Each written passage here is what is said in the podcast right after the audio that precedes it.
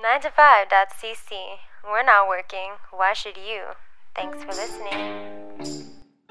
Welcome back to a brand new episode of the Go Plug Yourself podcast. Sorry, this episode is a couple of days late. We've been having some computer difficulties, but all that is sorted now. On this episode, we have Joe Garque, who's talking about the 28th edition of Montreal's Under Pressure Graffiti Festival. It's been operating for since 1996, which is wild to me, uh, since I've been going to this for like 20 years. Uh, it's happening August 12th and 13th in the area of St. Catherine, in and around uh. There's going to be obviously graffiti, there's going to be breakdancing, there's going to be music. It's going to really kind of have a whole block party feel. It's amazing. Uh, Joe joins Lawrence and myself to talk about the history of hip hop, the history of the festival, how he got involved, uh, how important you know a lot of these these things that are celebrating sort of like community and culture are in the city. Uh, it's a great time. So sit back, relax, enjoy the show, and go plug yourself. Go plug yourself, you plugging mother plugger. Go plug yourself, you plugging mother pluggers. Go plug yourself, you plugging mother pluggers. Go plug yourself, it's time for another. Go plug yourself. This is there. This is happening. The There's oth- a mess. Go fuck myself. Like it's The too other many- thing is, if you ha- like have attention deficit disorder, like I do, Yeah. and this is the podcast now, uh, is you will just forget stuff. You're like, you're like, you're like, gotta, gotta, th- and cooking is timing. You're Yeah. like, oh, you have three minutes to, to get this worked out or whatever. You're like, no problem. Set a timer and like phone goes off, beep beep beep or whatever. And I'm already looking on another thing. I'm like, oh no, I burnt this to a Oh, burnt dude. this to a shit. Yeah. Like Sarah is Sarah always is just like she knows it's she knows it's meaningful when I do cook. Yeah. But then she's like, why don't you cook? It's so fun. I was like, no, it's a stressful. Sometimes it is. It's a stressful nightmare.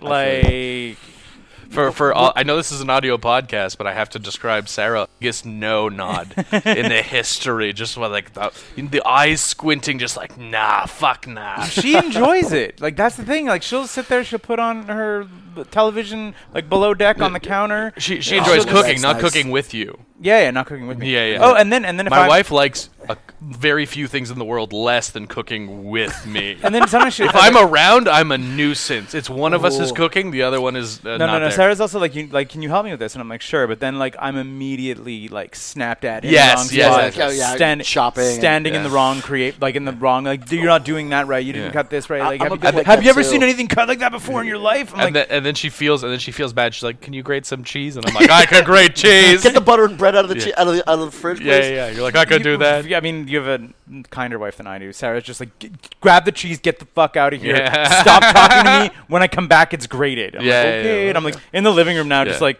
As a side note, I gotta say I'm incredibly jealous of your like stone counter. Like I have, I moved in my place um, in the plateau, and we've got a wood island, but it's Nice. wood. So I feel t- like I, ma- making bread Right. and like dough on it, and trying to make stuff into it. I'm like, oh god, it's gonna get in the crevices. Yeah. you gotta Yeah. protect with water all the time. So I'm like, I gotta tell you, this kitchen counter, I was like, I, I gotta like. I was scoping out your kitchen, like, oh, look at that Yeah. mix master over there. Sarah, Nice. Sarah does some bread, and it's right there, right there on the counter. It's the That's best. oh my god, I, right? That's it. Like that's it, man. So- What one of the things my what when we were when we were house hunting, one of the main thing because I'm thinking uh, parking for my car. Does it have a garage? You know, I'm, I'm thinking of all these practical things. My wife goes, I need a counter big enough to roll a pie dough on. right? And then we got we we so we turned pies- down how a bunch of pies has places. Made for you? This is the thing. we turned down 18 houses we like, and now she's never made one fucking pie.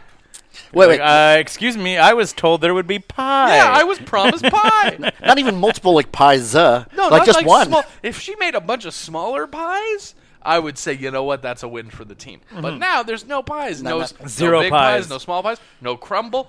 There's been nothing. There's been no dough rolling of any kind on any count. Zero. Has she ever? Wow, has she ever like- made you a pie ever? No. No. So like, so like, this is out of Wait, wait, nowhere. but is it- so does you've been, bake? so you've oh, been no, like, that's not true. She may, she'll make cookies. She'll make banana bread. Okay. but I I said- was but- hasty but with But she's that. not drawing the line at like we're not drawing the line at just pies. Like there must be other types of doughs that she might have rolled out. On that counter? Like are a we bread- just- No, no, No, dough whatsoever, dude. Joe. Okay, I we're- can't be clear about No the lack dough, of Joe. dough being rolled. Okay, well, in which case, I, I think it's definitely an L. I'm sorry to hear. Man, that. I'm telling you. It's great. I mean, w- listen, we need to talk to Ev, clearly. Let's get Ev on the pod. We're just gonna ambush her. Where's the pie? That'd be so funny if we bring my wife on as a guest. We're like, hey, babe, can you just fill in for an episode? And then we just bombard her with all the crazy things I've said unabashedly. Yeah, yeah, yeah. They're like, why hasn't Lawrence ever had pie? Why has Lawrence never had pie? And she would just fire up in French Canadian. okay, but you know, okay, wait. it's gonna be 84. That's brilliant, I think my wife would cover two hours of complaining about me for sure. 100%. Uh, our guest at this time, Yep. Lawrence, is a dear old friend of mine. Uh, I was going to say Joseph, but I don't think that's right. Is it just Joe? It is just I was just like, I've never ner- known anyone to call you Joseph, but I was like, maybe I'll put put some like sauce on it. But no, no Joe try. Joe Garque. Hi, hi. Thanks, Uh, Keith. Um, coming here to talk about. So if you don't know Joe, Joe has been working with Under Pressure forever. yeah, since the beginning, since, uh, all 28 years, I've been involved uh, all the way. Even the festival years. before that, which was uh, uh, the Aerosol Funk, which was the precursor to Under Pressure. Uh, it was just a bunch of graffiti writers getting together indoors, uh, that's- painting. Where, where you want aerosol to be? Well, right? that's it. where Everybody had a great time. Yeah. No one remembers anything. and this is why we this is why we moved it to the outdoor parks afterwards. yeah. But Yeah. yeah. even to that. So from '95, I've been involved with uh, the festival. How did you start? Um, so the founder of the festival, Sterling Downey, and his co-founder um, Flo, um, were already involved heavily in the Montreal graffiti scene. We're talking about the mid 90s 93 92 they had already been involved in doing graffiti around the city with several other artists of the time and um, by late 94 95 there was a significant amount of pushback from the city. Obviously, there's a you know there's a huge dispute of whether tagging, muralism, street art are all the same thing. And in the early '90s, when no one had seen it, and there's a giant influx happening all of a sudden, cities like this is vandalism, da da da, and they're cowards, and you know they're gangsters and drug dealers and X, Y, and Z. And a lot of them were just you know isolation. Um, isolated artists who just wanted to do spray painting, or they'd seen it and grew up with it from the early 80s and their whole movement and brought it here. Mm-hmm. So I think that to be publicly bashed like that, Sterling, who has been always been a, a mouthpiece for any cause he's been involved with, was like, you know what? We're going to create a forum in which you can just meet artists. Middle of the daytime. There's no concern about them being chased away by security guards, jumping over train yards. We're going to get public walls. We're going to get permission to do them. And the public can decide if this is art, vandalism, if these guys are, you know, horrible drug addict artists, or if they are legitimate, you know, talented people. And so to put Because I was gonna say a lot, a lot of the time your interaction with graffiti is you rarely see the artist. Like Right. at least in like in the tra- in the traditional A hundred like sense, it's like somewhere you said you talked about like train yards and whatever else. Like we have the trains running by behind my house. You see all those trains going by, and I'm like, I know people just get up in the yards in the middle of the night and, and go out there and spray paint. Like you're not gonna meet these guys. Is it cool? Some of it's real nice, but you can't like you can't have a discussion if you're only seeing the end. Right. Like the end result, you're like, This I don't it. know anything about this artist. Maybe he's That's it. the worst. And, and it's interesting you said that because, like, uh, I I just had a flash in my head. Like, even in popular culture today, when you picture any representation you've ever seen of graffiti, Yeah. it's always like some sketchy teenager who's you know doing the back of an old high school, or he's out at night and he's got his hoodie on and his bag and. Bart Simpson. Right, that's it. Right. Yeah. I mean, we're not talking about chopping off, um, you know, bronze heads anywhere in the parks or anything, Right, but right.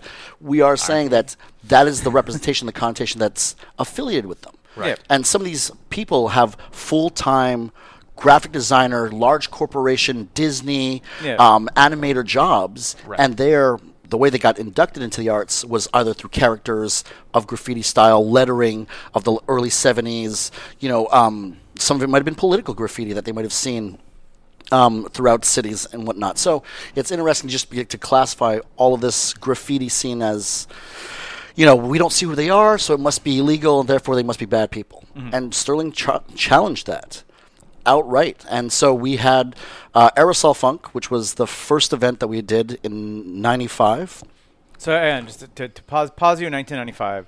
So why are you there? Why am I there? Like, My like, like, like, I know- we're talking about the history of the under, under pressure Right. and, and Aerosol Funk, but I'm just saying. But I'm like, I'm like, okay, so like, So- little, little Joe. Yeah, I'm not like, so what, little, what- little Joe, yeah. What, like, young There's Joe. definitely already a little Joe rapper. There Yeah, has to for be. sure. Yeah. There's a big Someone has trademarked. But yeah, exactly. sure. But I was like, like, what, like, where, what is it in 1995? Because like at this point, So- I'm like, where, where the the scene is like So- nascent. Yeah, so in you're right. Montreal, So, so it's you're like, interesting you wanna mention that. So the tie between it is because, um, obviously, with the the giant popularization of early '90s hip hop, Okay. um, several kids and teenagers within our neighborhood who grew up together, they were already well into skateboarding. And obviously, Beastie Boys had you know made an establishment with hip hop and white culture, skateboarding, basketball, and so all of the neighborhood guys growing up who were skateboarders were part of. When you're a sponsored skateboard crew, you're called a team, right? Team um, Tony Hawk, X, Y, and Z as kids of the 80s, we were our skateboard crew was Team Autobot. And so so and it's like roll out and we would roll on our skateboards, go to the park, etc. They had there was a connotation between skateboarding and the hip hop elements, including tagging graffiti, mm-hmm. which you see often at skate parks. And because of that, Sterling, who also was a skater, had been inducted into the crew. And when he was setting up the organization and trying to plan for the festival itself, It's like I'm, he's like I'm not, I need volunteers and stuff. uh, and you- quote you unquote. So you call your boys and you're like, Right. hey, Yeah. we'll give you somewhere to skate, but I just need someone to stand at this door for a couple of hours. Oh, you know, we're going to get some guys to help unload the truck and put up the scaffolding or Yeah. X, Y, and Z. And that's how we got in. So So literal, just the grunt work to kind of serve Yeah. the medium to get the kind of the ball that's rolling. it, right? Like it's like uh, getting friends to help you move. Absolutely, which is Yeah. Oh, I've helped so many For 28 years, every year. friends move. you're giving me, you're giving me awful memories. That's it. Yeah, I think now that I'm in my 30s, and my mid 30s more specifically, I think I'm past the point of ever asking my friends to move. I think now I'm hiring movers. Yeah. Yeah. Because we have bad backs, we're having sciatic 100%. issues. I think we're the only be, the only time I will ever help a friend move will be if like something bad has happened and they're like like down on their luck, lost a job, Yeah, yeah, divorced, yeah. Yeah, yeah, whatever absolutely. else. I need my stuff out and like like I'm like I was like if you're like up shit creek, like I'll I'll be like I'll be there. But otherwise, if you're like, hey, can you help me move? I'd be like, no. You have a job and you're happily married. I'm like, Do you know what I Get saw? you know what I saw non-ironically? We're like, grown-ups now. you know in the you know in the movie when you have some guy like at the bottom of an apartment building be like, Gloria, come on, and she's like throwing Throwing clothes. stuff at- I literally saw that for the first time in person a couple That's days wow. ago when I was on my way to, to Cary on my way to get some barbecue chicken. Man. I saw it and I was like, I almost crashed. I was like, no fucking way, it's like the movies. Yeah. the only time I, I've ever like seen that happen was I w- like early twenties, where it was like a bu- like some drugged out raver kids. Yeah, yeah, yeah, and it was like, oh yeah, it was like screaming and whatever, and this and this, and like, and like, and and like, don't throw the records, and like, she threw the records. threw the records. yeah. And I was like, no, no, no, no, no, no. Even got I, it. I was like, I was like, I don't know what he did, but like, you can put the records downstairs. Yeah, you put the Yeah. yeah, exactly. like his his clothes, his everything else, Yeah. that's fine. but. I'm like, don't. throw Hell the hath no records. fury, I think is what it's Hell called. hath no Uh, that's fury. right. Yeah, I think that's I was like, or just keep them. It's a better vengeance. Like, That's just yeah, like, yeah. like one way Scratch all of them and slowly send Steely them back to Dan, you want time. That record. yeah. There you go. Um, I wanted to ask you because you talked about graffiti and the connotation of thugs, bad people. It's akin to skateboarding. These are all kind of disciplines that are not very well respected at the time. Yeah. Talk to me about why the canvas. Like graffiti is is on a wall, like he said on a train. It's on the back of a school. It's here, it's there. You know, what is what is the allure or the romance of these canvases as opposed to a plain white canvas as Yeah. opposed to, you know, an easel? Talk to me about what's different there. So I don't want to delve too far back, but when we talk about the, the five elements of hip hop, and I'm going to say five because a lot of people forget that there was five elements to hip hop, mm-hmm. right? We're talking about breakdancing, emceeing, DJing, graffiti, and the fifth element, which people forget, is the knowledge. People always forget it, and I'll bring I'll bring it full circle momentarily. But those four initial elements, those are visual arts, dance, Yep. music, Right. and spoken poetry, which is rap. Right? So those are all just tools. Without the fifth element, which is the knowledge to help improve your community or to put awareness of your community, you're not actually doing anything with those tools. So when you think of um, Kurtis Blow and the breaks, these are the breaks. Right. He's talking about it's like I can't get no job because I lost my car. I had to walk to the place, and it was very far. Right. He's talking about his struggles in those lower class, social economic disparities of the early 70s New York. Yes. So, that being the case, if you have these destroyed buildings in the lower South Bronx and Harlem, and there are pictures, and you'll see them in um, Martha Cooper and uh, um, bombing bombing um, book about black and white graffiti, you'll see these pictures. There's nothing but rubble in some of these places. So none none of the inner city kids can afford a white canvas easel, right? And even if they did, it doesn't actually improve the community. But if you are changing a destroyed, decrepit wall that has nothing but old posters on it, and you get some graffiti kid who makes it that look nice, Yeah. right? In his brain, he's improving his community, mm. right? Breakdancing, getting kids off of corners from selling drugs and getting them to battle each other instead of gangs with their crew on a piece of cardboard without physically hurting each each other, other, yeah. and be like, "Oh, I showed you up with that spin move." I stomped the yard. Right, but that's it. Yeah. Right, and so this Lawrence, is where Lawrence Sons always stomping yards. Man, That's I, it. have been known to. s- Nah, that's not true at all. I think a little bit that that. I have no rhythm. I have no rhythm. I'm the whitest man you've ever met by What? far. I thought you were black. Yeah. My bad. My bad, fam. um, but that being said, like this is where I think oftentimes good artists will make use of what's around them on you know will find a canvas or find a form in which they can apply their art and whether that is through rhyming and poetry whether it's changing a brick wall or some you know cardboard, whatever. I think that's why the platform, and because it's public, that's the other thing too. When you're putting up a message that you're like, "Hey, my hood is super poor, super broken, but I have this talent." Right. Right. And I want I want to be famous in some way that doesn't get me money. I'm going to put Joe 37 as my graffiti tag in nice bright colors. Everyone's going to walk by and go, "Oh, who's Joe 37? Who's Taki 183?" oh, I should have put that together. Yeah. You know what I mean? And so there's like there's possibly one of the specific reasons why that canvas was picked. But we do know that the other side of it, Taki 183, signature graffiti started also with that as well. Um, Taki 183, delivery boy.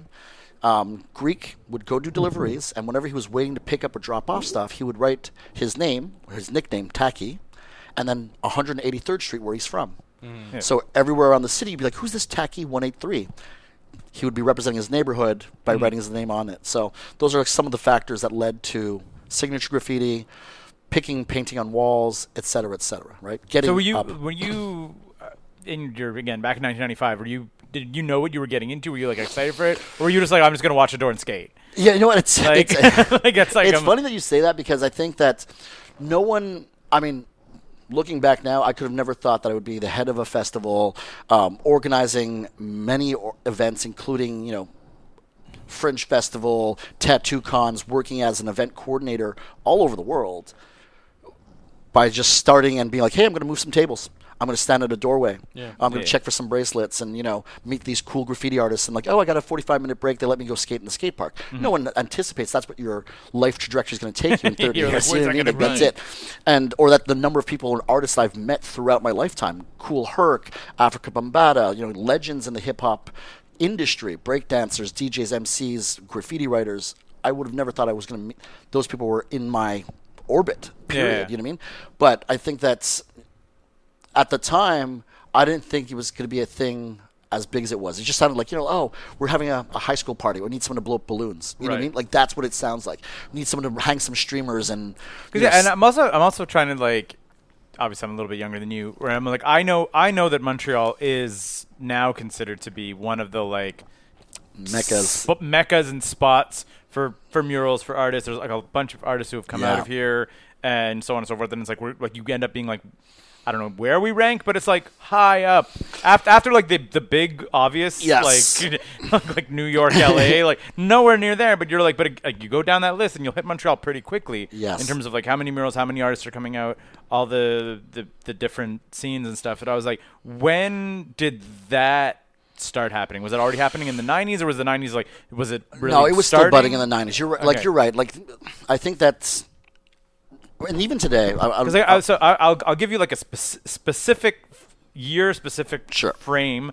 When I was like 17, starting Dawson, Yeah. I I knew not who he was, but I knew who Omen was. Right, Omen. There's an example. You right, know, exactly. so like, like that's what I'm saying. So this is this is like 99 2000, and I was like, and already there was there was a guy. I was like, I knew he was from here. I knew his Yeah. murals were unbelievable. Yeah. and I was like, oh shit, like Omen did a new thing there, and you're like, I got to get across town to See that? to, to go see it. And I was like, that was like I said, that was already ninety nine two thousand. There Yeah. was already like I said, there was definitely a name and there was definitely like a following. And I I don't consider myself by any means to be like plugged into the, the scene, scene or exactly, anything. This was just like this is like no, I'm just a kid who like knew that we had a guy who was awesome. Yeah, I think I think you're right. Like I think by late, just before the millennia, I think that there was we had now established over the course of like five years, especially in Montreal with this specific event, that there was more to graffiti and street art and um, hip hop as a culture than just it being a passing fad. You know what I mean? Like this, like oh, you know, we'll get over this really quick and blah blah blah. But I think that it was now starting to be popularized and starting to be seen in the mainstream and that we as a city specifically because in terms of canada montreal and toronto and we can say vancouver but i think that montreal and toronto still with that rivalry were the largest metropolitan areas and therefore had the largest concentration of writers, artists, mm-hmm. right? Period. Regardless of whatever form it, it, it took, dance, sculpting, whatever, or painters. I think that in a subculture or an urban culture like graffiti, you're going to have a larger concentration in large populations, Yeah. and therefore the the having this festival and saying it's we're legitimate, and that was the big thing when we came out at that first '95. Was like, no, no, no, we're not going to hide in the shadows anymore. We're like, we're going to be legal. We're going to have this event. It's going to be public, and we're going to bring real talent. And when you bring guys from New York, from Boston, um, you bring you know the. Um, you bring crews from Europe who have been working with Marc Ecko and all these all these other brandings, and you know it's been popularized. And you know you have Source Magazine, which is was huge in the '90s, Right. Mhm. Right. That gives you more platforms, and I think that that by that point. It was established enough that, like, hey, if you were local enough, even when you weren't really plugged in, you might have heard about, like, oh, I heard about this Omen guy. I've heard about um, Zilon, which, by the way, Yeah, Recently our- our- passed recently away. passed away. Yeah, yeah. Very close friend of ours. Uh, we've known him. We've had the opportunity to work with him since '94. We, you know, and there's one of our. That's like our Quebec basket, right? Like there's Yeah. someone who's been in the scene and does not get any of the same recognition that internationally that Basquiat or Haring or any or Banksy get. You mm-hmm. know what I mean? And has been doing it since the '60s. That's crazy. It's madness, right? And is still classified a street artist, but not really a graffiti artist. But he's a graffitier. So then, how do you bridge that gap? How do you take? Because you're talking about, again, you're comparing it to physical artists like Basquiat, different people like that who have had a resurgence in popularity. Yeah. A lot of them posthumously. How do you bridge that gap for possibly either the misunderstanding or just people not having the knowledge to appreciate graffiti, graffiti writers? Yeah. What's the mission to kind of close that gap and bring that awareness? Um, it's a great question because I had someone s- answer something similar to that years ago. Um, Fluke, I don't know if you know who Fluke is, um, with um, the A Shop that does international murals. Yeah, I know A Um, shop, A shop. If you're in NDG, there's two. Yes, I mean, exactly. there, there's they have they have murals everywhere around the city, but there's two. Yes, basically on Dame either end of Sherbrooke. and the kid Yeah, there's with like the the toy kid, box. the kid playing with the uh, the toy box when you're heading down to Vendôme. Oh, yeah, very and That's then it. the the Notre Dame de Grâce one that's near the uh, near The Provisoire. Couche-Tard, Provisoire. The Couche-Tard, yeah, yeah. Oh, the big lady. the Yeah, big yeah, lady. yeah, yeah, yeah. They Those- also those have two- Grandma on the corner of Pine and Saint Laurent. That's Okay, them, yeah. right? But anyways, But Chris uh, Fluke, who's a international artist for the urban arts graffiti, and works doing amazing stuff with now you know Miami, a Super Bowl, right? He said to me maybe about a decade ago, he was like, as great as a Banksy is, we don't have a Michael Jordan for graffiti yet. We don't have someone who has put us as a legitimate art form. We're still hmm. considered, you know, edge edge artists, you know, and like we're always still got that. Some of the graffiti artists still play that shadow game. Some are trying to more come to the forefront. And until we can really legitimize a value for street art as a whole, regardless of what it is, installation art, spray paint, muralism, whatever it is, it won't be considered serious enough as a high art. It's the difference between, you know, why people go, oh well, opera's high art, and anything, and you know, Punk rock is punk rock. It isn't. It- that's just the case. And until you know, we've we've had Sid Viciouses who've made punk rock, the Ramones. We have those bands, those, Yeah. those icons. There's only one. Name someone outside of Banksy who's internationally famous like that. Well, I mean, if you you said your Marc Eckos and all that, but like Right. it's, it's kind of like it's a little different. Yeah, right, that's so it. It'd be like it. you could say you like your Shepard Faireys and stuff, but like, but Right. they're but they're in it for branding, It's- Right. You know what I mean? Like it Yeah, is uh, it, this is, is it it. is a little different. You're like, I know those guys, but Exactly. you're, so you're Keith Haring's the other one. You know, like where you're Right, and you're- like you you're- said, but you're like- posthumously, right? We're talking about yeah, a lot of them. We're giving them credit because now we're valuing art as a whole more and more as a cultural aspect. Art is getting the value it is, whether it's being supported by the government and in you know funds Yeah, and yeah. grants and stuff is not the case. Is that we now realize that food is is, is an art culture. Um, art and old urban cultures of street art are high art. Mm-hmm. And I think that we're still maybe decades away from us being going, you know what? We can accept street art, graffiti, tagging, scratches, whatever, as a whole, and you know, But like, let I think legitimize it more. Getting there, and I mean, and I mean, not not just that we're getting there. It's like I think it comes in like waves and all that stuff. But I was just like, I just saw Spider Man, Right. like across the Spider Verse, and it was just sort of like so. There's, there's a couple things that I know about Spider Man. Like there, there's a, a Jim Mahfood piece that's up on my wall right there. Yeah. of Sarah and I. Love Jim commi- commissioned his pieces, whatever. He did some of the concept art for the the first one, like, Right. and he was saying that like, oh, and it, he's like, I always get hired in as concept art because his roots are in a lot of street art and stuff. And he's like, but inevitably, you, they kind of like as studios come in and animation styles come in, like like the street art of it gets like squeezed out. So he's like, they they, they'll hire me for my concepts, Yeah. and they'll, they'll take my concepts. Like but- you'll see bits and pieces, but he's like, but the street art element often gets like But- squeezed out through animation. But then when you look at Spider Verse. It's still right there in your face. Yes, but you know, like- so they're getting there. Like, Like that's- getting there, like that's that's Yeah. exactly it, right? This is where I, I, I'm trying to. Like go- you don't off have on a either tangent. like like those two movies do not look Oh, anywhere like the way they look if it's not for the influence of street right, art. right, Yeah, like, 100%. period. And Like, this But is that's it. also a plot point too. It's Yeah. a part of the narrative yes, as well. But this is it, right? Yeah.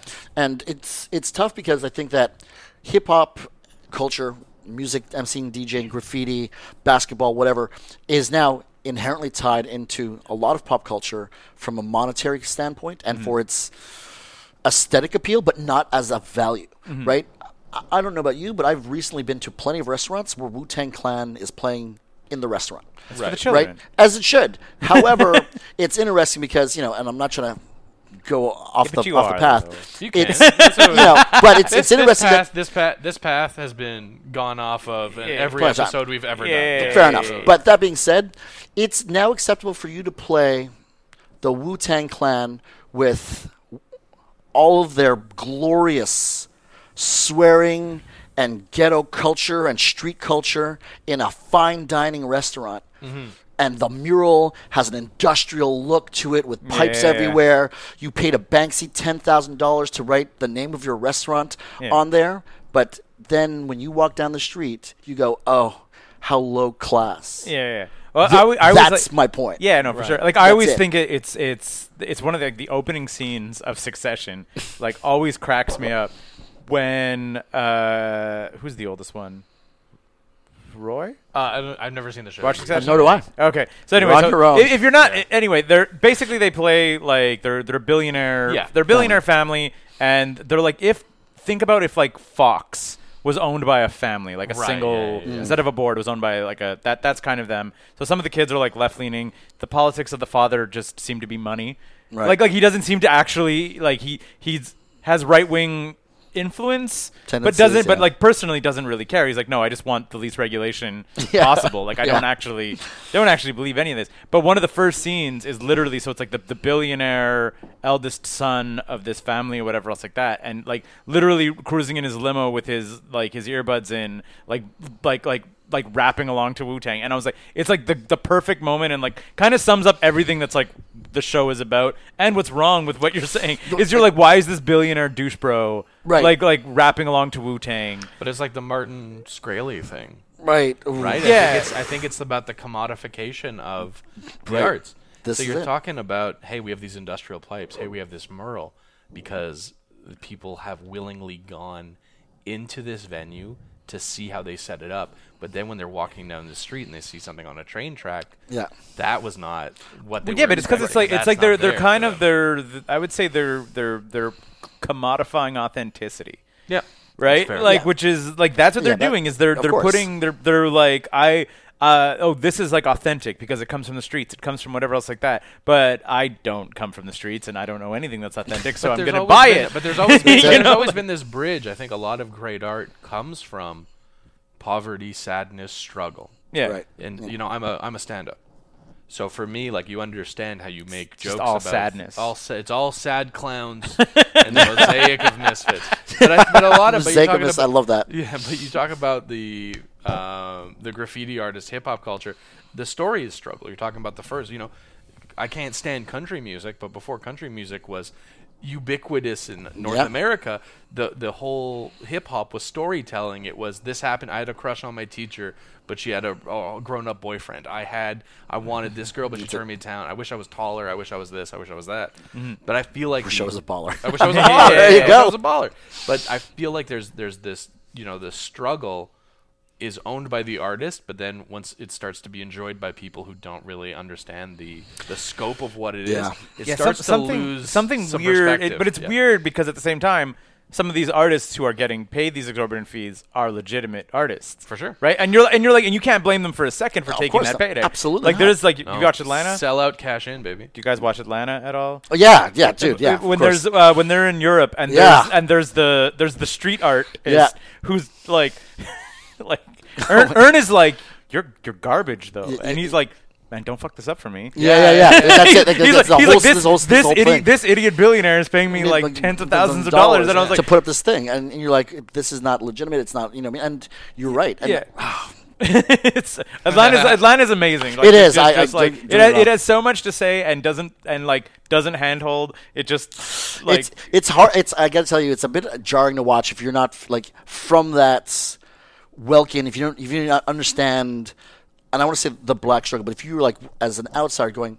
What is going on? And like, and it goes on a giant journey.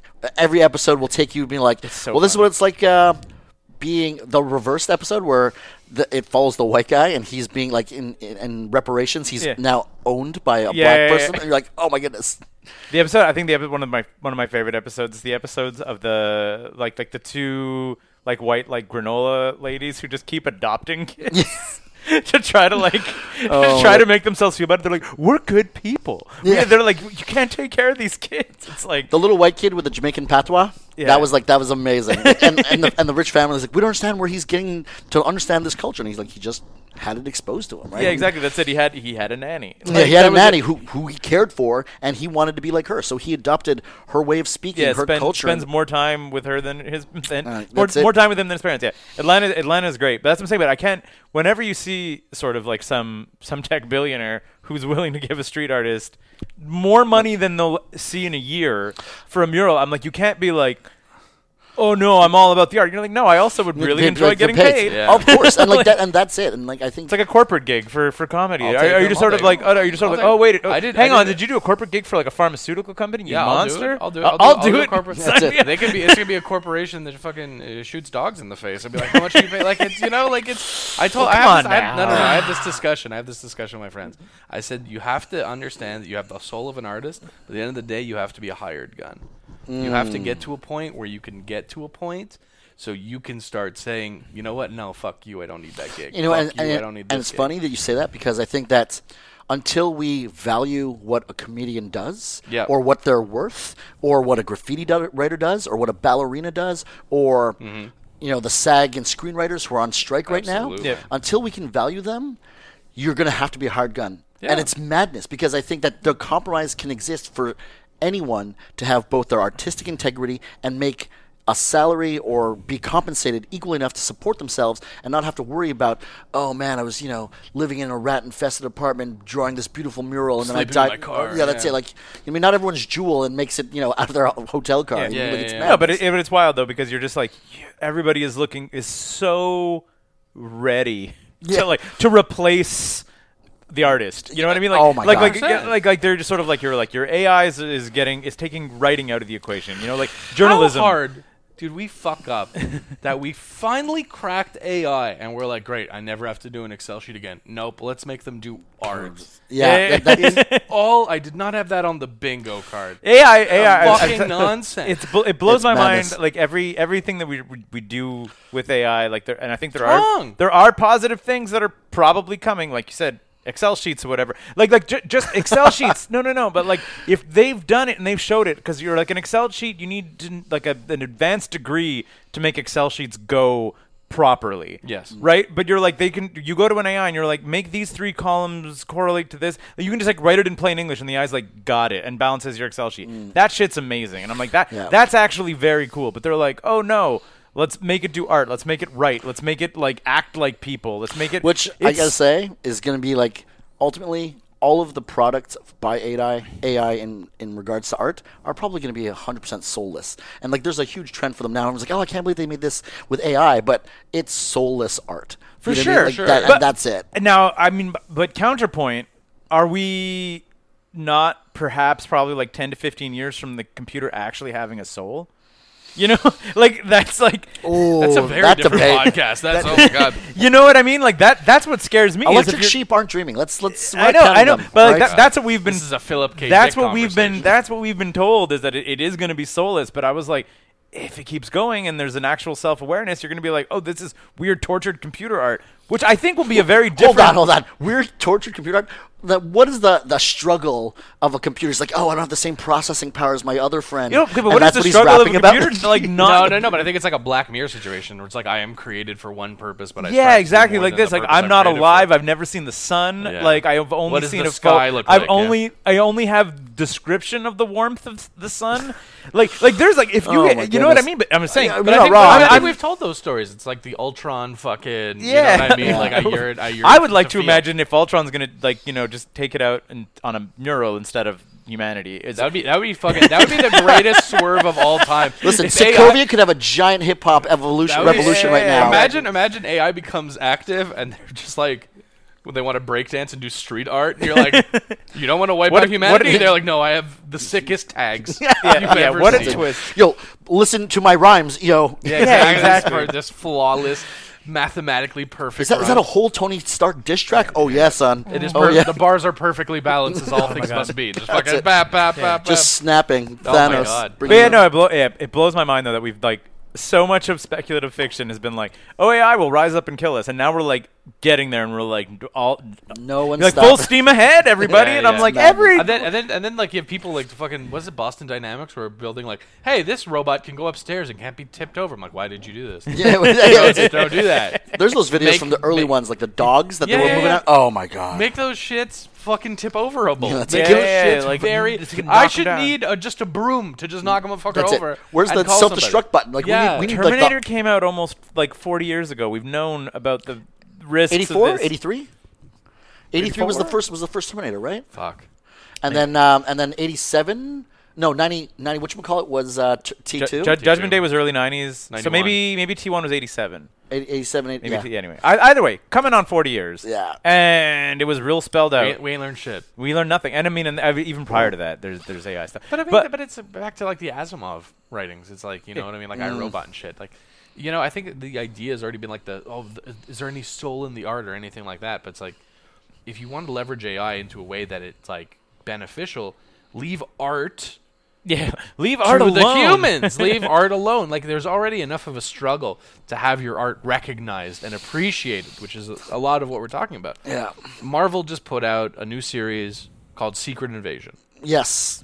Yeah. And there was a big uproar because the opening credits are completely AI generated. Mm. wow. So the complete the one minute where they play the the Yeah. theme and they have everyone's name Yeah, about the Skrull invasion of Earth.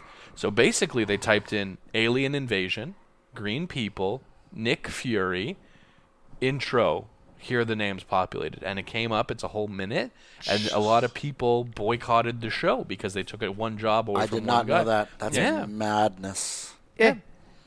Just bananas. It's crazy. Yeah. Like it's just it's.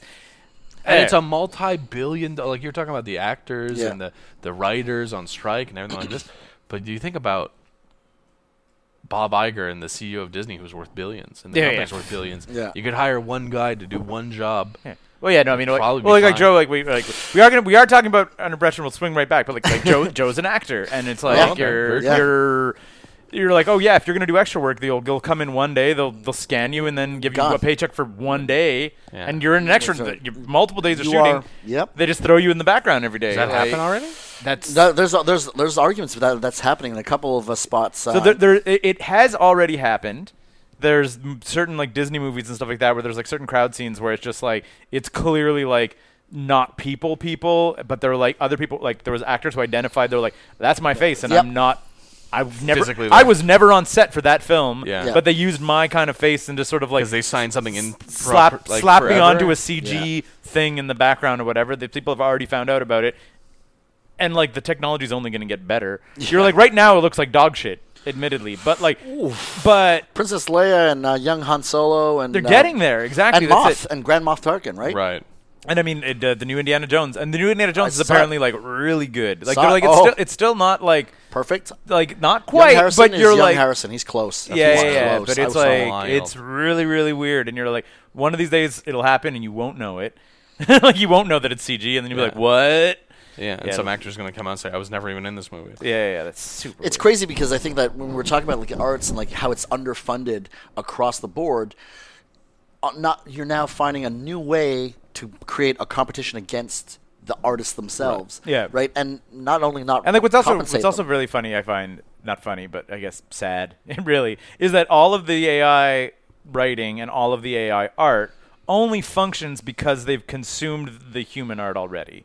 So it's like so if you do just say human art is dead, like it's not, it won't be, it never will be. But if you were to like to stop, stop producing art and we only have AI, like they'll start just self-referencing and it'll all look the same. Like they can you you can only do a like tell the AI to do me something that looks like Basquiat, like yeah. you know, and it'll do it because it knows what Basquiat looks like. But you it can't actually like Yeah. pull out a new style, of you know, or like it yeah. can't like it can't invent a new like thing. It's looking at the sum total of art available on the internet and then like drawing its conclusions. But Yeah. if there's nothing new, it can't keep creating. it, Like it's super weird. It is. A, it's a bit of a crazy loop, right? And uh, I mean, I, I think before the the, con- the convention of AI and the internet, we have always had the argument: life imitating art, imitating life, right? So, Mm. like, oh, I stole this joke from Lawrence, and you know, he got it from Keith, who got it from X, Y, and Z. So, Yeah. you know, I do rip off Keith for a All lot the of my time. material. it's Oh, crazy. He's like- man. He's like hanging out with my wife Sarah. I'm like, wow, you really didn't change Yeah. anything. Didn't even change the name.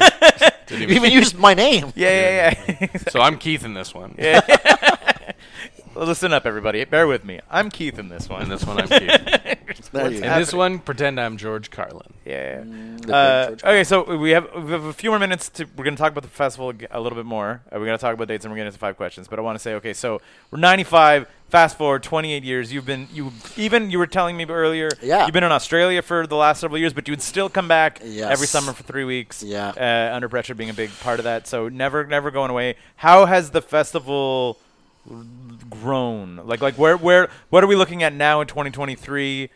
Uh, I mean, I think that if you're if you're not familiar with Under Pressure, uh, you guys have been around the Foufs area for a while. Yeah, there Like was the- uh, two years when we weren't at the Foufs. Yeah. Uh, the 98, and- uh, 98, 99, and 99, 2000 when we Yep. were in the Concordia parking lot, which is now the new EV building. Right.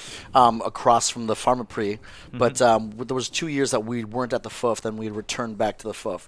Um, in terms of what we're looking at, how we grew, I think um, minus the pandemic and last year where we had, were trying to reestablish, obviously the pandemic threw a monkey wrench in everyone's Everything, cog. yeah, yeah, Oh yeah. But that being said, I think that the festival has grown not just in the number of artists that we have or the types of activations we have. I think that it's grown within the community as a whole and has been, which I, I, I can't say it any other way, but on literally, because this week, this year's the 50th anniversary of hip hop, right? 1973, uh, Sedgwick Avenue and uh, Cedar. Cedar. Um, it's interesting because as the longest running festival of its kind in the world, right? It set the precedent for everything else House of Paint, which is the Ottawa Run Festival, Concrete Jungle. We've got we've had Scribble Jams. We have you know there's so many other. Um, there's uh, what you call it, Meeting of Styles, Styles in Progress, which was in Toronto. There are graffiti festivals and hip hop Yeah. festivals exist now. Yeah. On on a whole, and they're flourishing. And I think that um, as we are now in, going into our 30th year in a couple of years from now, and this being 28, we've learned a huge amount of things and have impacted the community Mm-hmm. significantly. You've been. When, when, do you know when the first time you ever attended Under Pressure at Fouf was? Probably. Oh two. Oh, two. That's Yeah. tw- that's almost 21 years ago. Yeah. Do you know how bad the red light district was before we got there? Like you you know that. Yeah, yeah, yeah. That's right? it. Like I, I, like I, I was going to Foufs before 02. Yeah. and that that stretch used to be the sketchy, sketchy stretch. Like they're like That's it, right? It, it's and I mean, and there's still like I, I remember, I, I, I was I remember I think it was, I think who was it? Mo- Moshe Kasher, I want to say. Watching Moshe Kasher at, at Theater St. Catherine. This is like maybe maybe like 10 years ago but it was like i don't know if it's still there but like when pussy core was Yes, still right across it- the it is- it is he still there, by and the way. would- but he was just like he's like man he's like i love i love this spot because he's like we're so close to like the spot like the Yeah. Cats Spectac and he's like like I just walked here but then I was just sort of like they're like oh what's up now idiot Yeah. like, you're like come to this venue but this is it, right? Like, and that, Yeah. that- this is what I was saying is that like and 20 years ago even more uh, 20 so, more yeah. ago, but this is it. Is like when I go back to that fifth element, like we've improved that community. We've helped that neighborhood right. get better, and not just for like a commercial aspect or for a monetary reason, but like you know. It's it's not lo- it's no longer just chock full of broken needles and vials everywhere. There aren't you know uh, But you guys come in and, and, like well like you came in and like every year physically cleaned it up Well, that's it. like before Well, that's it, right? And we work with like- those organizations. We Yeah. work with the community members, the businesses that have been there, right? Like you talk about Fafun themselves. You talk about um, the, the the restaurant on the corner. You talk Mm-hmm. about Pussy Core. You talk about Theater St. Catherine. You talk about all these local uh, Henri Henri, that oldest hat shop Mm-hmm. in in Canada, right? That coined the phrase hat trick, Mm-hmm. right? Has been there forever they're still flourishing and they're still doing well, and it's the neighborhood is, is improving, and not to the point of complete gentrification, but it isn't what it was 30 years ago. Yeah. and I think that having a presence and being there on a regular basis, the second weekend in August for 28 years, attracts other people. Kensington Spectac was always going to get built. Yeah. but I think that that is where everyone th- thought. Th- where Funs was going to be was going to end up, and it's, it, it mm-hmm. isn't. Mm-hmm. And there are there's a balance between being able to be a giant Kexi the Spectac mega plaza for Just for Laughs and Jazz Fest, mm-hmm. right, and us being just between that, and then just a few blocks further down here, the village, which has been Yeah. closed off, beautiful walking lanes, and now that neighborhood is also flourishing. So I think that that's the the biggest growth I can think I can see, aside from the artists and the number we get, and you know how large of the events. We had a giant thirty foot skate ramp and you know eighty foot murals, and we had these pres- uh, premier artists and DJs and MCs come play. We've impacted the community for the better, right? Come and go other festivals. I'm not going to name anyone in specific, but there are ple- throw some mud. Why the fuck not? there's plenty of festivals who've come, gotten the money, uh, you know, and when they didn't get, they don't have volunteers and they run out of the cash flow, they just pack up their shit and leave, right? And we have never been about that, right? This is why it's still a volunteer, grassroots-based festival. You know what I mean? Um, and that people will fly from Australia on their own dime to come give back to the community. That's why we still have, you know, some of our, our veterans have been. I was just talking with one of my veterans now. He started when he was eight. The man is now 24 years old. Right? Uh, these Well, are. I remember uh, what do you call it? Like Thompson posted, and this is years back with his sister, where he was just sort of like, Yes. like bringing my like kid sister, and now she's a grown up. and, and, and, and graduating from Harvard, like like it's Yeah. madness, right? Yeah, exactly, So when you're it. involved in a community, like it, it doesn't disappear, and I think that it grows along with you, is like the best change that I think we can have hoped for in the, in the eyes of the festival. Awesome. All right, so before we go, we're gonna wrap up the show with the same we do every show, which is we're gonna do a segment we call Five Questions. It's the same three questions to every one of our guests. Okay. Uh, question four is from our past guest, without knowing that it would be you. And question number five is, what question do you want to ask our next guest? Okay. So you can All have right. that in the back of your head. Right. So question number one: What's your hottest take? My hottest take. Um, Like, maybe not all time, like of the moment. You don't of the to- moment, yeah, hot take, hot take. You don't need to take, dig too take. deep. Um, you know what? Um, I'm struggling a lot. Really, we were talking about cuisine before. I struggle with um, the giant popularization of uh, Filipino culture and cuisine. I'm, s-. I'm seeing a lot of people talk about like you know, oh, I make Filipino breakfasts and adobo chicken and da Right. da da. And you know, it's interesting because.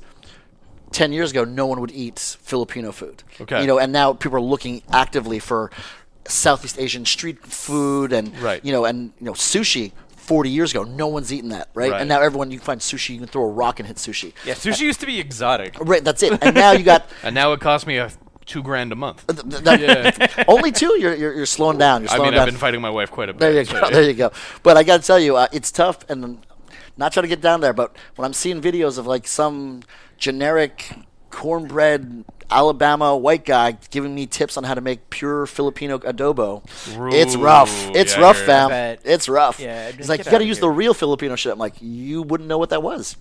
Where Like- do you get? I will say that that is also true in America. Is like.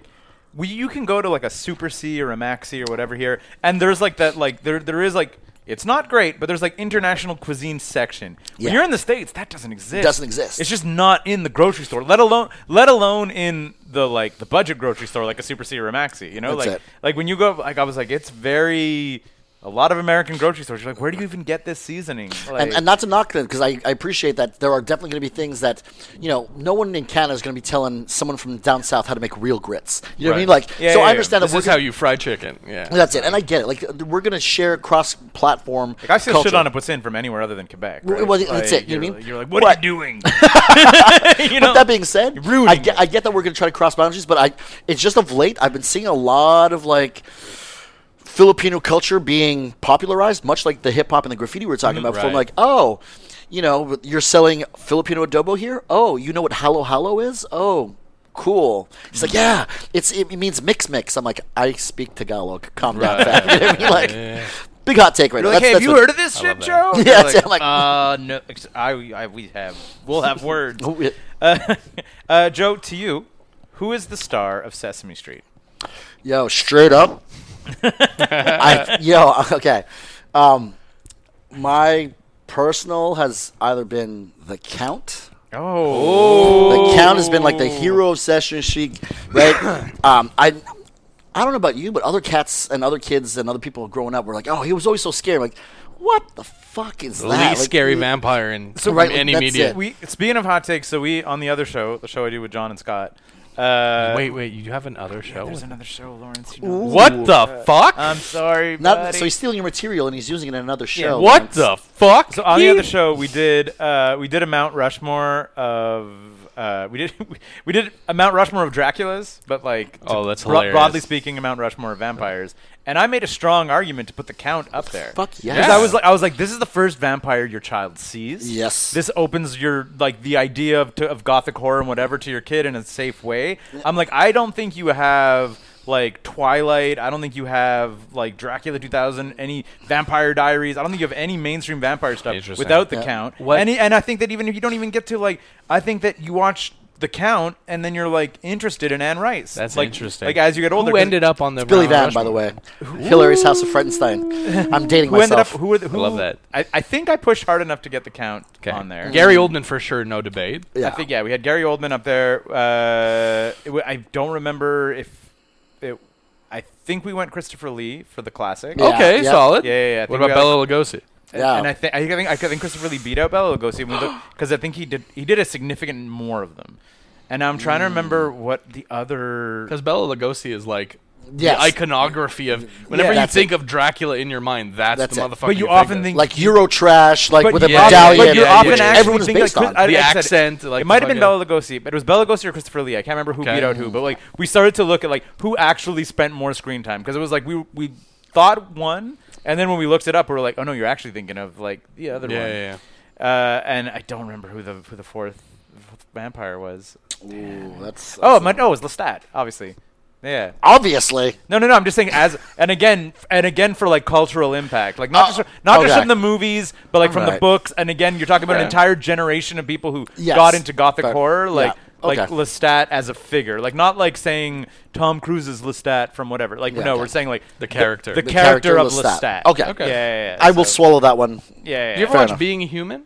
Ooh, watch Being yes, Human? yes. Being Human is an underrated uh, gothic story. U.S. or, or the UK version? watched both. Watch both. The UK version is vastly superior. Yeah, for it's, me it's a lot of that that Office, um, Shameless, and Yes. right, all UK Any shows. UK show that gets half decent, they're like, let's ditch the accents.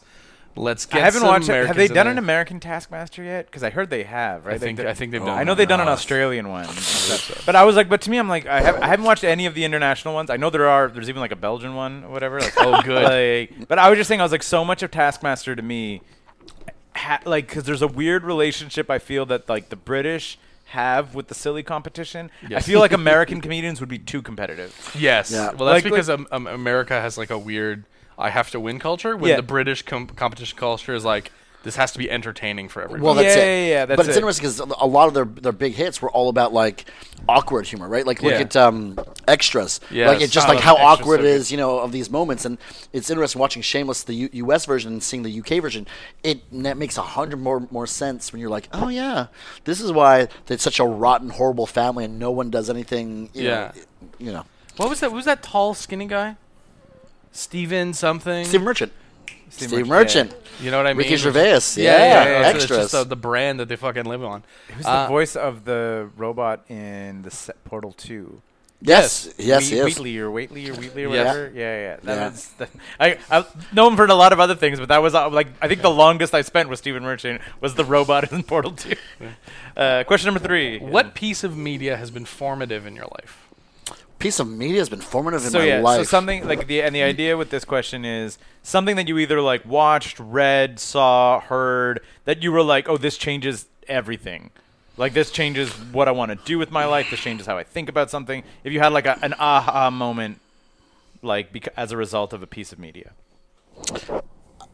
I mean, I think uh, there's there's got to be a lot to, to try to unpack with this one, but I think that um, there was a TV show on TV Ontario called uh, "Read All About It." I don't know if anyone any of you guys know it, um, but it follows the exploits of uh, young small community kids whose uncle disappears um, mysteriously Mystery.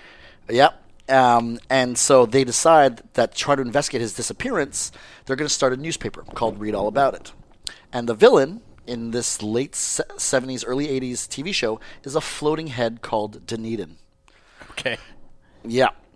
But on the plaque inside of this um, this old warehouse that they convert into their newspaper, there's a, a, a fra- famous phrase where it says, "I met five wise men who taught me everything I knew. Their names were who, what, when, how, where, and why." Mm-hmm. Right, and that always stuck with me about like questioning things and Yeah. like learning stuff. And I think that that's piece of like popular culture Yeah. um, really like made me think about things, question things, um, got me into like sci-fi, got me into literary because the whole show is based on reading. So you, it's like, you know, they'll talk about what an adjective is and how it's different than a noun. You know, and it wasn't catered for like elementary, like you know, lower class high school. Um, preschoolers who Yeah. just don't know how to read Yeah. it was like talking about grammatical structure Yeah, yeah. yeah. Like, like how, how do you structure That's it. words and your thoughts and get across? and so you know like that really gave me a better Lawrence is like, grasp my of the kids language can watch read all Well, it's about very it." cool. There's 40, 50 minute, 15 minute episodes. all by the way on youtube and the whole seasons are there and it was brilliant like uh, i gotta tell you that was like one of the biggest things in terms of uh, my youth growing up We're gonna find something to break up all the bluey. you know, well i gotta tell you more than the count like the count never gave me nightmares this floating head dunedin like when you see it you're like there's no way uh, like pull it up at some point like after this interview. You're gonna be like 10 year olds and 12 year olds are watching this? It's terrifying. Right. There are adults now who are like posting like i'm still terrified of this. Like i'm Yeah. having trauma so This So, floating uh, is awful. did you grow up in Quebec or in Ontario? i grew up 100% in quebec. Um, I was born and bred here. Uh, je suis 100% un Montréalais. Puis euh, c'est intéressant Did you ever have Tele Français? Oh, bien sûr. Ananas? Come on, dude. That fucking pineapple gave me nightmares for years. oh, no. That creepy pineapple with the Okay, big wait. eyes. Wait, you know what? I might change my answer. In terms of. I, oh, what, repeat the question again. What? What piece of media was formative Yeah. in your life? It might be Parlez-moi. Do you know Parlez-moi avec What's uh, that? Jean-Marc Favreau, famous Quebec clown comedian. He played a hobo a hobo clown in the 70s. It's he's a stand-up comedian, Marc-André Favreau. He did a show for TV Ontario where he was teaching Ontario kids French. Interesting. And so he would do a section of, of his show in French with all the sentences on, um, subtitled in English. Le téléphone sonne. The phone is ringing. Okay. Le téléphone sonne très fort. The phone is ringing really loud. Yeah. Now I will use it in a scene with my clown. And then he does a scene as the clown. Monsieur, le téléphone sonne. And you would see the words pop up, and it was a comedic scene, but it was all wholly in French. Okay. So that, like, in terms of like my French culture, that was the piece. Télé français, very close ah. second, maybe. Tele Français. Télé français. Salut, bonjour, hello. Oh, my goodness, my there we go. That's oh it. Oh my god. But on the English side, I think it might have been um, read all about it. Read all about it. That look at that. yeah, that's Yeah, that's that not would- okay. that- yeah, that's I just, nightmare I, fuel. I just pulled up the Dunedin. Please, you have to put that in the show notes so people can fucking click on that. and just That ruin their day. Victorian painted head That's killed me. awful. Monster. Yeah, I'm gonna have a nightmare tonight. That's wash, Wash. wash. Ça c'est fort en français. You know? All right. Uh, question number four is coming to us from the uh, one of Evenko's senior booking agents, Pat Guay. He Okay. also used to uh, manage the Stars, you know, Montreal, Montreal cred. Uh, and this is a good question, though. It's uh, to you, what is the moment that you felt that Montreal became like an international city? Ooh. Oh my goodness. Okay. Um, I mean, generation generationally speaking, Mm-hmm. um, I'm 45, so my view of that window of when it became international it might vary specifically from anyone. Yeah, else. well, well that, that's what we kind of said is we were we, we actually we were. I'll, I'll give you. I'll, I'll tell you my answer of uh, like even if we were like late or whatever. We kind of like zeroed in on like like when was a moment where you realized like oh shit Montreal's on the map. So I will tell you like for me, and I forget the year, but it was early 2000s where I was like when Ray Charles plays the Jazz Fest. I was like oh shit. I was like Montreal is like it was the big outdoor show and it was Ray. Really? Ray yeah. Charles. It was like and and it was just like it was. I knew Montreal was an international city and whatever, and like it all that all made sense. But I was like, wait a second, Ray Charles, like Ray Charles is playing a big giant outdoor show, and I was like. Oh, we're like a real city. Like it, it's like we're not a we're not like second fiddle to nobody. You know what I mean? Like that's like it was it, it was just so big and such a big name that that was like it I it like suddenly like clicked where I was like, "Oh, this city's dope." it's dope, yo. It's no, like- no, no, but I'm just saying, like, enough. there- No, there- that's there- true. Yeah, like you're just sort of like it's it's Ray Charles and he's there on on like outdoors free concert. Like, Oh man, I blew think my mind. That I- was like, I'm with the concert mindset. I think that uh, watching Nirvana play Verdun Auditorium for the Oh, shit. In Utero tour. Um, still have my ticket for that, by the way. That's and uh, shout out to all my friends. 2003. Yeah, yeah. Shout out to all my friends who actually pitched in to give me the ticket. There was a scalper, and they knew how much I love Nirvana.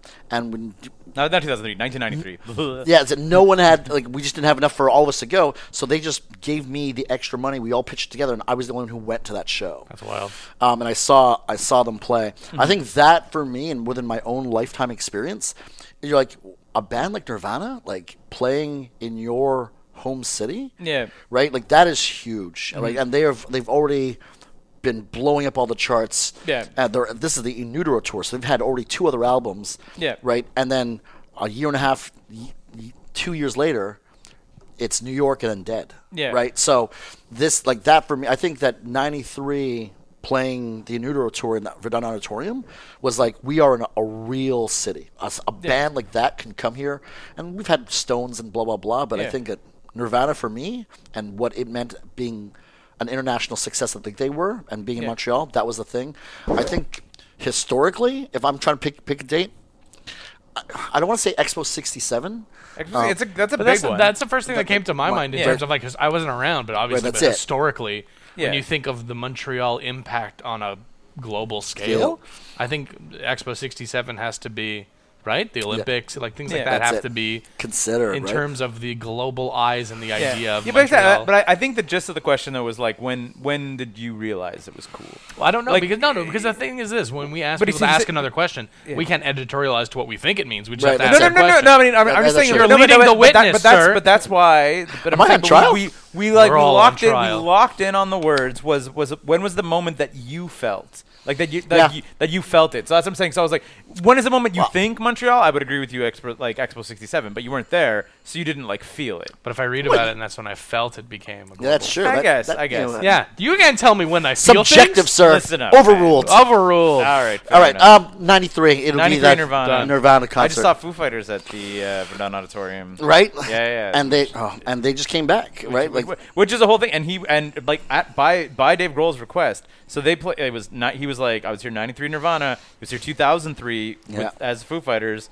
He was like, apparently he had even asked about 2013, but it was under like. Construction. It was like Re- under Renos construction. Center. It was dog shit. So he was like, He- and, he, he and he's wants to like, play it. exactly. He's like, that's a venue that's like near and dear, and he's like, "There- he doesn't need to be playing a 3,000 person venue. No, he doesn't. that's it. He doesn't need to do the you know how Bell much? Center. You know how much money he's leaving on the table by doing Well, that? they, It's they like- he had was they were sold out eighty thousand people in Quebec City the Yeah. like two nights before, and he Yeah. was like, It- "Let's play to thirty five hundred in Verdun because it's a cool spot." Th- This is it. Like this is it, right? Yeah. So Yeah, and I will tell you, like right right then and there. when sit- will the computer ever do that yeah. shit? But like like sitting sitting sitting there and hear Whack. Dave Dave Grohl like talk about how awesome Montreal is and Yeah. how many friends he has here and all that stuff is like that's also very cool. Yeah. that's it. That's You it. know? We've been around. Uh, so turn the tables, Joe. What question do you want to ask our next guest? Okay. Um. You know what? Uh, we're gonna stay on the the Montreal Yes. field. Um, Love it. Montrealers. Um, I think the question I'll ask is, what is the most important aspect to being a Montrealer? Oh, I love it. What is the one mo- most important uh, most important aspect? I use the word aspect because it, then it's a little broader stroke. I like that. You know what I mean? It could be the food for them or whatever it was, but what's the most What is the important? most important? I'll tell you. This is not. I don't think this is my answer, but I, I do remember one of the most. The, one of the things where you're sort of like like what is Montreal? And I was, I think I was at Urban Outfitters, and there was a guy. And this is I think this is like 20, 2013 or 2015. We had a deep cup run 2015. So it's Yeah. it's like it was like a guy wearing like skinny jeans, had like the thick frame glasses that were like really popular like 2015 whatever, had like swoopy hair and like a neckerchief and I like, love like ba- it. basically like the biggest scene kid in the world and he's like and he's like on his phone and he's like, "Yeah, but when is puck drop?" and I was like I was like that guy doesn't care Yeah. about puck drop in any other city. Oh Yeah. my goodness. That's fair. I was like I was like that that that scene kid I can't. I can't be. I can't miss the first five minutes. Yeah, exactly. Yeah. the national anthem. yeah, exactly. yeah, that's yeah. it. But like, like that that scene kid in any other city doesn't give The a national shit about anthems. pucks, the puck national drop. anthems makes my wife irrationally mm-hmm. mad. oh my god. irrationally, if someone doesn't do the exact cadence that she was taught, "Oh Canada," she will lose her fuck. If someone goes.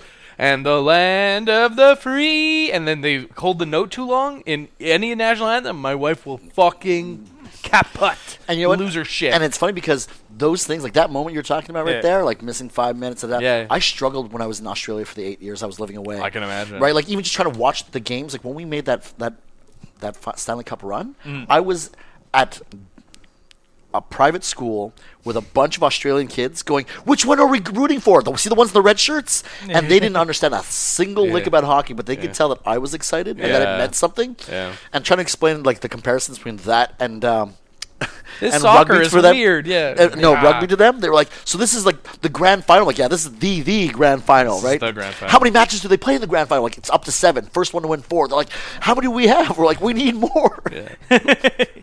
Yeah. Ten o'clock in the morning. That's when I was Yeah, watching. exactly. Oh, That's actually not a bad time. Yeah, yeah. If it was like three in the morning, that's brutal. But ten in the yeah. morning is like pretty reasonable. But no, like I, like for me, it's it's. I, I, it's so lame to just kind of like be like the hockey thing, but it, it's like okay. it's it's No, so it's fine. it's so omnipresent, and like even even just like the the the most recent weirdest cup run in history, like that coming out of the pandemic was like wild, and just watching the city go batshit, and like everybody like everybody deep down knew that we were just going to Oh! get de- oh! devoured by the Tampa Bay Lightning. What? Absolutely. Like there was no doubt in my mind. I was like, like I was like, we put Vegas away. I was like, that was wonderful. But I was like, On Saint Jean. Where, Yeah, do you, where, where- where do you have the body bags again, Lawrence? I mean, I'll get them. yeah, on Saint Jean, like biggest biggest goal certainly of my like memory lifetime. Like Yeah, yeah, yeah. oh yeah, like nuts. But I'm just saying. But then I was just sort of like, oh, Tampa Bay Lightning are a different thing. Well, Nikita, And- Nikita Kucherov, who didn't play all season, All who, of a who sudden- broke, who broke every playoff record known to Vasilevskiy in. Yeah, a Michelin was- Man suit. Yeah, like, yeah, it's, yeah, it's it's like, like, it's all, on. it's it's there's pl- there's plenty of reasons why I I felt, but I was like like a couple minutes into the game, I was like, oh, this is like like yeah, like I was like shedding a tear. Like a few minutes Mm. into the first game, I was like, they're another they're another thing. Tampa is another thing that Oh, we're facing man. right now, and it's it's a it was a huge bummer, but it was like kind of a foregone conclusion. But I'm still like wouldn't trade it in for No, anything. it was a fun do run. either of you two remember um, 93? I was too young. I, I was woken up for it, Okay. like because I was ten. So, I'm, like I said, a little little younger than you. You're, you'd been 15. That must have been out of your mind, right? Yeah, Like you yeah, must yeah. have been like like that, like like We were out in the streets. Uh, me but and like my like crew were out 14, the 15, 14, 15 years old is when you're the biggest uh, Yeah, like oh. sports fan. Yeah. Where you're just like, yeah, you're Yeah, like, just- I bleed for this that's team. it. And you're it. like, there's like, what do you, what else are you living for? You're 14. That's it. You know, well, like- Nintendo and snacks and stuff. Exactly. exactly right. that's it but like, like I, I remember the 93 cup run uh, for a couple of things one i was in uh, school play and Mm. we had the game on on the radio backstage so that was that was one like missing your cues because one, that's what uh, scored a goal. hundred percent. And, it's like everybody's like it's like an elementary school play. So everybody's like ba ba ba ba ba ba ba, and then like runs back to like listen to the radio, and you're like so everybody's just blasting through their lines and getting off stage as quickly as possible.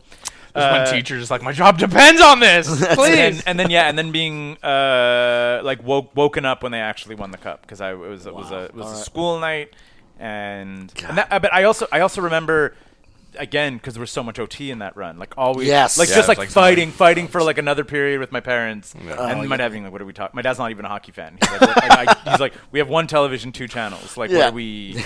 Why are you Channel still six, watching this? Channel 12. Yeah, exactly. exactly Why is this still on television? Uh, All right. So, you, so you asked back to Montreal. Do you have, a, have an answer, Lawrence? We didn't. Bagels. Bagels.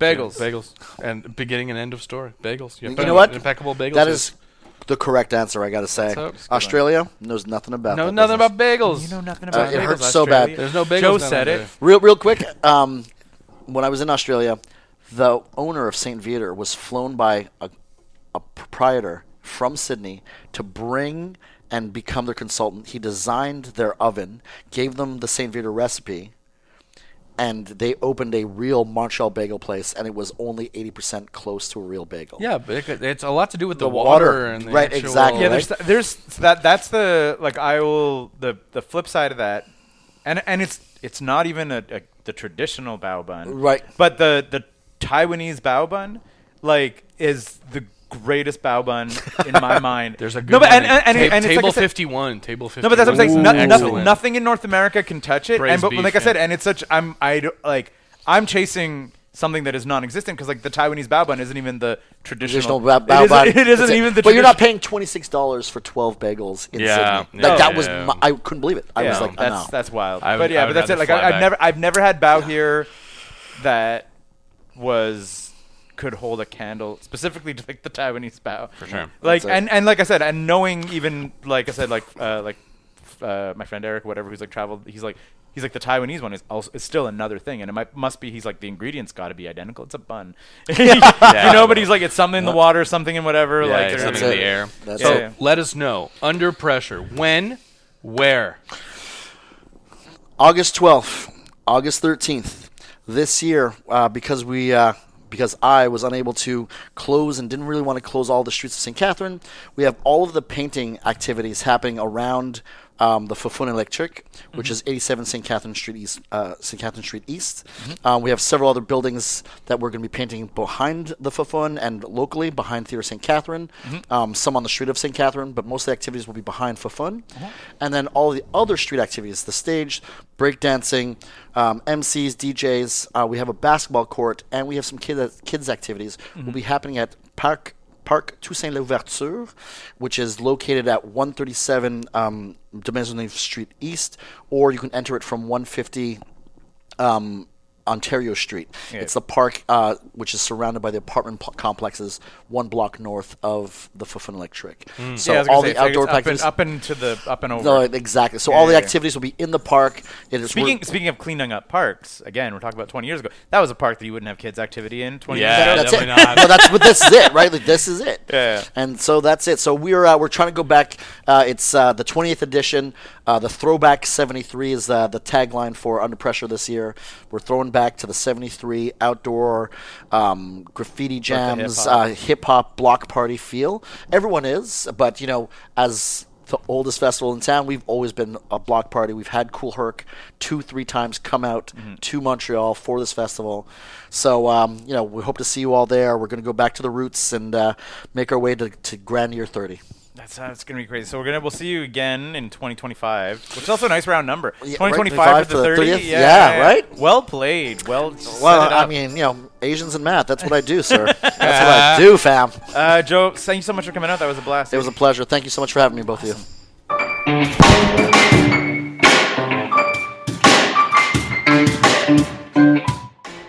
Hey there, loyal listener who listens to the show all the way past the closing credits. Um, thank you for listening to Go Plug Yourself. We really, really appreciate it. Uh, if you enjoy the show, I cannot stress this enough. Please tell people about it. We don't really have a budget for marketing or fancy Facebook ads or putting up billboards on the street. Uh, we really have to rely on word of mouth, which uh, basically means that if you listen to the show and you enjoy the show, please uh, share it, link it, uh, tell your friends about it. Say, hey, there's this show called Go Plug Yourself. They talk to Montrealers or people that have stuff going on in Montreal, or uh, just people that have stuff to uh, promote that we kind of care about. We can we can go outside of Montreal if we want to.